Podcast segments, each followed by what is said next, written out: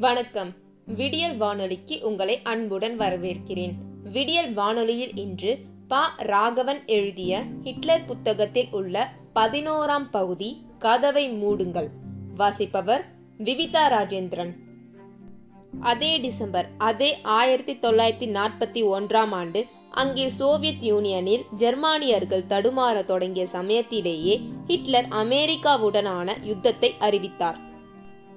முன்னதாக பேர்ல் துறைமுக தாக்குதலில் ஜப்பான் பெற்றிருந்த எதிர்பாரா வெற்றி கொடுத்த துணிச்சல். கூட்டணி பொடியன் கிடைத்த சந்தில் கோழி விளையாடி கொண்டிருக்கிறான். நமக்கென்ன குறைச்சல்? படையா இல்லை பலமா இல்லை? ஹிட்லர் அதை தவிர்த்திருக்க வேண்டும். பிரிட்டன் கூட்டணி தேசங்களில் அமெரிக்காவுடன் மட்டும்தான் அவர் அதுவரை மோதலை தொடங்காமல் இருந்தார். பிரிட்டனை தாக்கியாகிவிட்டது சோவியத்தை தாக்கியாகிவிட்டது பிரான்சை தாக்கியாகிவிட்டது. ஒரு நெருக்கடி என்று வருமானால் அமெரிக்காவும் ஜெர்மனியை எல்லை தாண்டி வந்து தாக்குவதற்கான தார்மீக நியாயத்தை அளிக்காமல் இருந்திருக்கலாம். ஆனால் அவர் ஹிட்லர் அல்லவா? வேறென்ன செய்வார்? ஹிட்லர் அம்மாதிரி ஒரே சமயத்தில் ஒன்றுக்கு மேற்பட்ட யுத்தங்களை நிர்வகித்து பழகியவர் அல்லர். ஒரு குறி ஓர் அடி. அதுதான் அவரது ஸ்டைல். ஆனாலும் சோவியத் யூனியனின் குளிரிடம் தன்னுடைய வீரர்கள் தோற்று பின்வாங்குவதை கேள்விப்பட்ட போது அவருக்கு பதற்றம் ஏற்பட்டது. ஹிட்லராக இருப்பவர்களால் தோல்வியை ஜீரணிப்பது சிரமம். குளிர் குறைந்தால் ஒழிய ரஷ்யாவில் வெற்றியை நோக்கி முன்னேறுவது கஷ்டம். ஐந்து மாதங்கள் என்கிறார்கள். அதுவரை அடித்தால் வாங்கிக் கொண்டு சமாளிக்க வேண்டியதுதான் ஆனால் அதுவரை வேறு செயலற்று இருக்க முடியாது. உயிர் வாழ வெற்றி அவசியம். முதல் முறையாக அப்போது தான் ஒன்றுக்கும் மேற்பட்ட இடங்களில் ஹிட்லர் தாக்குதல்களை உத்தேசித்தார். இங்கே ரஷ்யா அங்கே அமெரிக்கா கீழே எகிப்து. எப்படியாவது சூயஸ் கால்வாயை கைப்பற்றுவது என்று அவர் ஒரு திட்டம் வைத்திருந்தார்.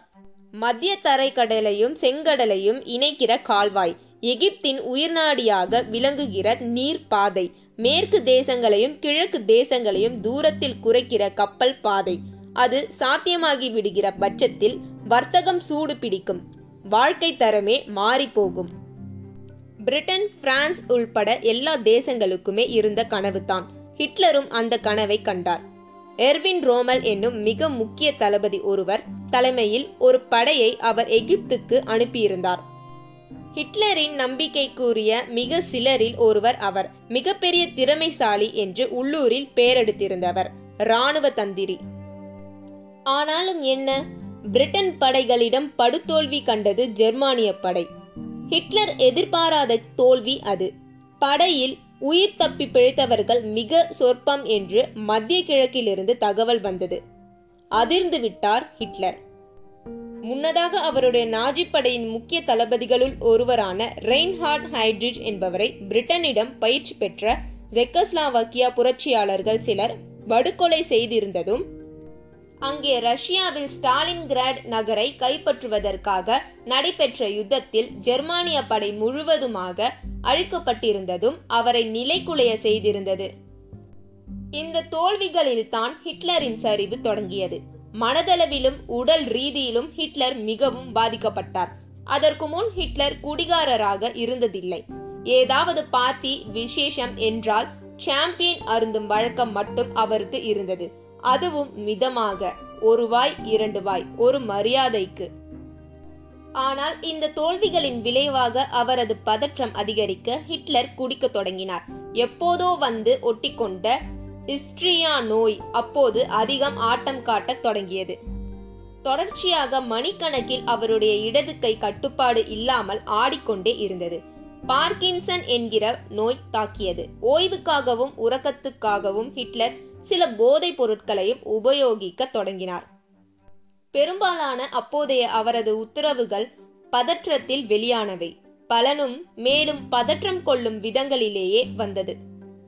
ஜூன் ஆறு ஆயிரத்தி தொள்ளாயிரத்தி நாற்பத்தி நான்கு அன்று பிரிட்டன் கூட்டணி தேசங்கள் அனைத்தும் ஒன்று திரண்டு பிரான்சின் வடக்கு எல்லையில் அணிவகுத்தன. ஆபரேஷன் ஓவர்லோட் என்று பெயரிடப்பட்ட மிக உக்கிரமான தாக்குதலுக்கு அவர்கள் தயாரானார்கள். வெற்றி அல்லது விட்டு ஓடுதல். இடையில் வேறெந்த சிந்தனைக்கும் அனுமதி இல்லை.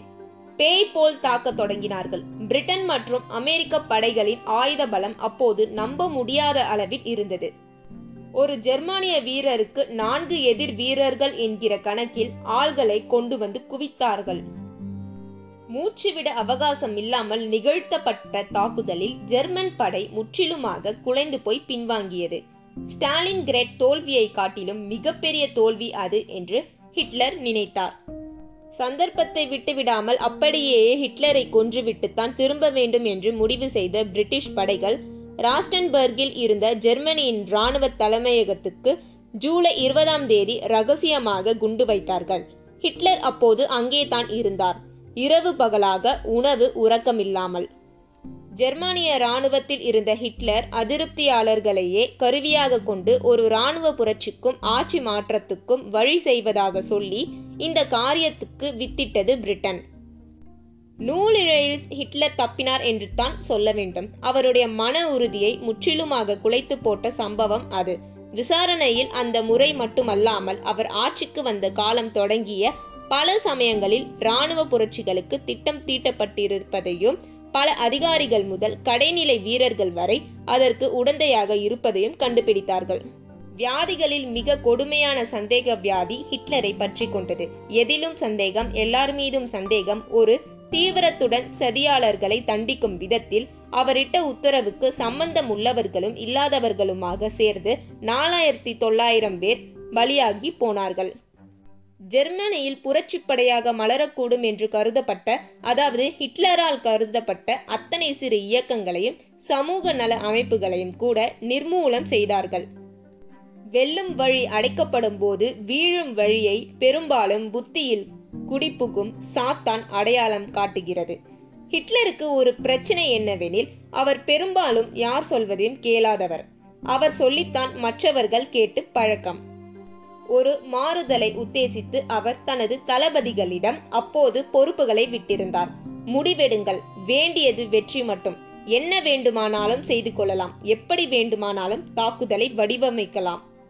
முடிவெடுக்க தெரிந்த அனுபவஸ்தர்கள் தாம் என்றாலும் அதுநாள் வரை ஹிட்லரின் உத்தரவுகளுக்கு கட்டுப்பட்டு மட்டுமே பழகியவர்கள் அவர்கள். திறமையில் சற்றே துருப்பிடித்திருந்தது. தவிரவும் அச்சம். தொடர்ந்து நாலாபுறங்களில் இருந்தும் வந்து கொண்டிருந்த தோல்வி செய்திகள் கொடுத்த அச்சம்.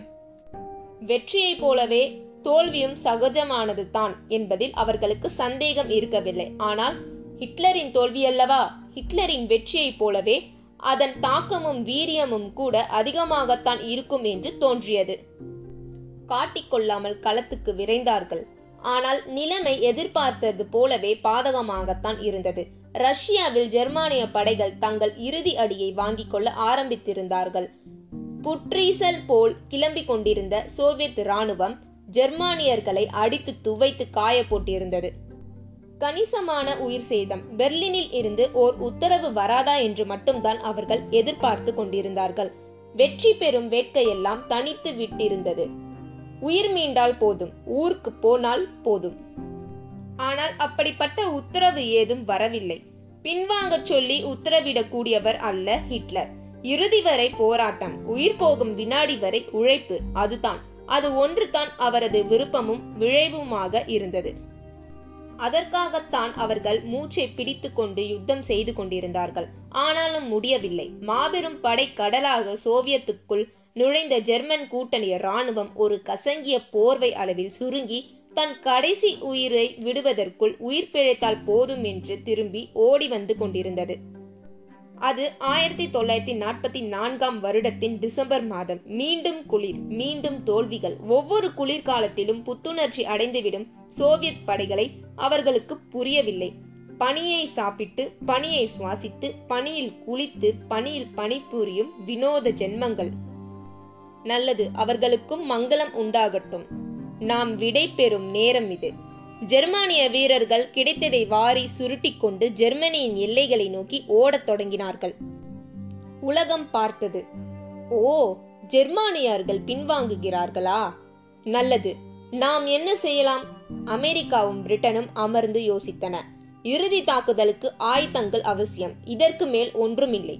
கணிசமான அளவில் அப்போது ஜெர்மனியின் இராணுவ பலமும் குறைக்கப்பட்டு விட்டிருந்தது. போரில் தொடக்கத்தில் இருந்த மாதிரி வற்றாத ஆயுத கிடங்குகள் அப்போது இல்லை. மிகவும் வற்றியிருந்தன. போதிய வீரர்கள் இல்லை. பெருமளவில் இறந்திருந்தார்கள். புதிய வீரர்களை சேமிப்பது கஷ்டமாக இருந்தது. யூதர்கள் இல்லாத ஜெர்மனி கம்யூனிஸ்டுகள் இல்லாத ஜெர்மனி தொழிற்சங்கவாதிகள் இல்லாத ஜெர்மனி நாஜிகளும் அவர்களுடைய ஜெர்மானியர்களும் மட்டும்தான் இருந்தார்கள். ஆனாலும் இராணுவத்துக்கு ஆள்பலம் சேர மறுத்தது. டெக்னிக்கலாக பார்த்தால் அப்போதே யுத்தம் முடிந்துவிட்ட மாதிரி தான் ஆனால் ஹிட்லர் அப்படி ஒரு சிந்தனைக்கு இடம் கூடாது என்று சொல்லிவிட்டார். பலமில்லை என்பது தோல்வி நிலை அல்ல. பலத்தை கூட்டிக் கொள்ள வேண்டிய தருணம் என்று அவர் சொன்னார். பிரிட்டன் கூட்டணி படையுடன் நல்ல விதத்தில் ஏதேனும் ஒப்பந்தம் செய்து கொள்ள இயலுமானால் மிகப்பெரிய இழப்புகளில் இருந்து தப்பிக்கலாம் என்று அவருடைய தளபதிகளில் சிலர் நினைத்தார்கள். ஹிட்லர் சம்மதிக்கவில்லை. தோற்று கொண்டிருக்கிறோம் என்று நினைப்பதையே அவர் தவிர்க்க விரும்பினார். இறுதி வரை ஆடி பார்த்து விடுவது என்கிற முடிவில் இருந்தார். ஒரு பிரச்சனை தான் இருந்தது. பிரான்ஸ் எல்லையில் இருந்து பிரிட்டன் கூட்டணி படை குறிப்பாக அமெரிக்க படைகள் முன்னேறி கொண்டிருக்கின்றன. இங்கே ரஷ்ய எல்லையில் பின்வாங்கி வரும் வீரர்களை துரத்தி கொண்டு சோவியத் படைகளும் முன்னேறி கொண்டிருக்கின்றன. இரண்டு பக்கங்களில் இருந்து அபாயம் வந்து கொண்டிருக்கிறது. இப்போதைய செயல் திட்டம் என்ன? இரண்டையும் சமாளிப்பது. திருப்பி துரத்த முயற்சிகள் மேற்கொள்வது அதை பற்றி மட்டும் பேசலாம் என்று அவர் தம் தளபதிகளிடம் சொன்னார். அதை பற்றித்தான் பேசினார்கள். மணிக்கணக்கில் இரவு பகலாக எஞ்சிய வீரர்கள் அனைவரையும் இரு எல்லைகளிலும் அணிவகுக்க வைத்துவிட்டு நாஜி படையிலிருந்து பொறுக்கி எடுத்த சில ஆயிரம் முக்கிய வீரர்களை பெர்லினை சுற்றி அணிவகுக்க வைத்தார் ஹிட்லர். எதற்கும் இருக்கட்டும் என்று பதுங்கு அறைகள் தயார் செய்யப்பட்டன. அரசு ஆவணங்கள் அனைத்தும் திரட்டப்பட்டு மறைத்து வைக்கப்பட்டன. பொதுமக்களில் யார் யாரெல்லாம் யுத்தத்தில் பங்கு பெற விரும்புகிறார்களோ அத்தனை பேருக்கும் ஆயுதம் வழங்க ஏற்பாடு செய்யப்பட்டது. ராணுவ உடை தரிக்க வேண்டாம். ஸ்வஸ்திக் சின்னத்தை ஏந்த வேண்டாம். துப்பாக்கி தூக்கினால் போதும். வீட்டிலிருந்தபடியே கூட வீதியில் போகும் எதிரிகளை நோக்கி சுடலாம் என்று சொல்லப்பட்டது. கடவுளே இது கனவுகள் மிதிப்படும் காலம்தானா? எத்தனை பெரிய கோட்டைகள் கட்டி வைத்தேன். ஜெர்மனியை உலகின் ஒரே வல்லரசாக்கும் கனவு ஆடம்பரமா? இல்லையே என்ன குறைச்சல் இங்கே? என்ன வளத்தில் பின்தங்கிவிட்டோம் எதற்காக பிரிட்டனுக்கு வால் பிடிக்க வேண்டும் பிச்சை எடுக்க வேண்டும்? ஒப்பந்தங்கள் என்ற பெயரில் அடிமை சாசனம் எழுதி கொடுத்த முந்தைய ஆட்சியாளர்களை நீக்கிவிட்டு நான் ஆட்சிக்கு வந்தது ஒரு தீவிர தேசியவாதியின் குறைந்தபட்ச முயற்சியே அல்லவா?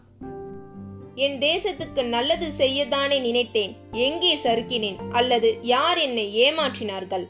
ஹிட்லர் மேலும் மேலும் குழம்பிக் கொண்டிருந்தார். நேயர்களே காத்திருங்கள். தொடர்ச்சியை அடுத்த அத்தியாயத்தில் கேட்கலாம். அதுவரை உங்களிடமிருந்து விடைபெறுவது உங்கள் விடியல் வானொலி வாசிப்பவர் விவிதா ராஜேந்திரன். நன்றி வணக்கம்.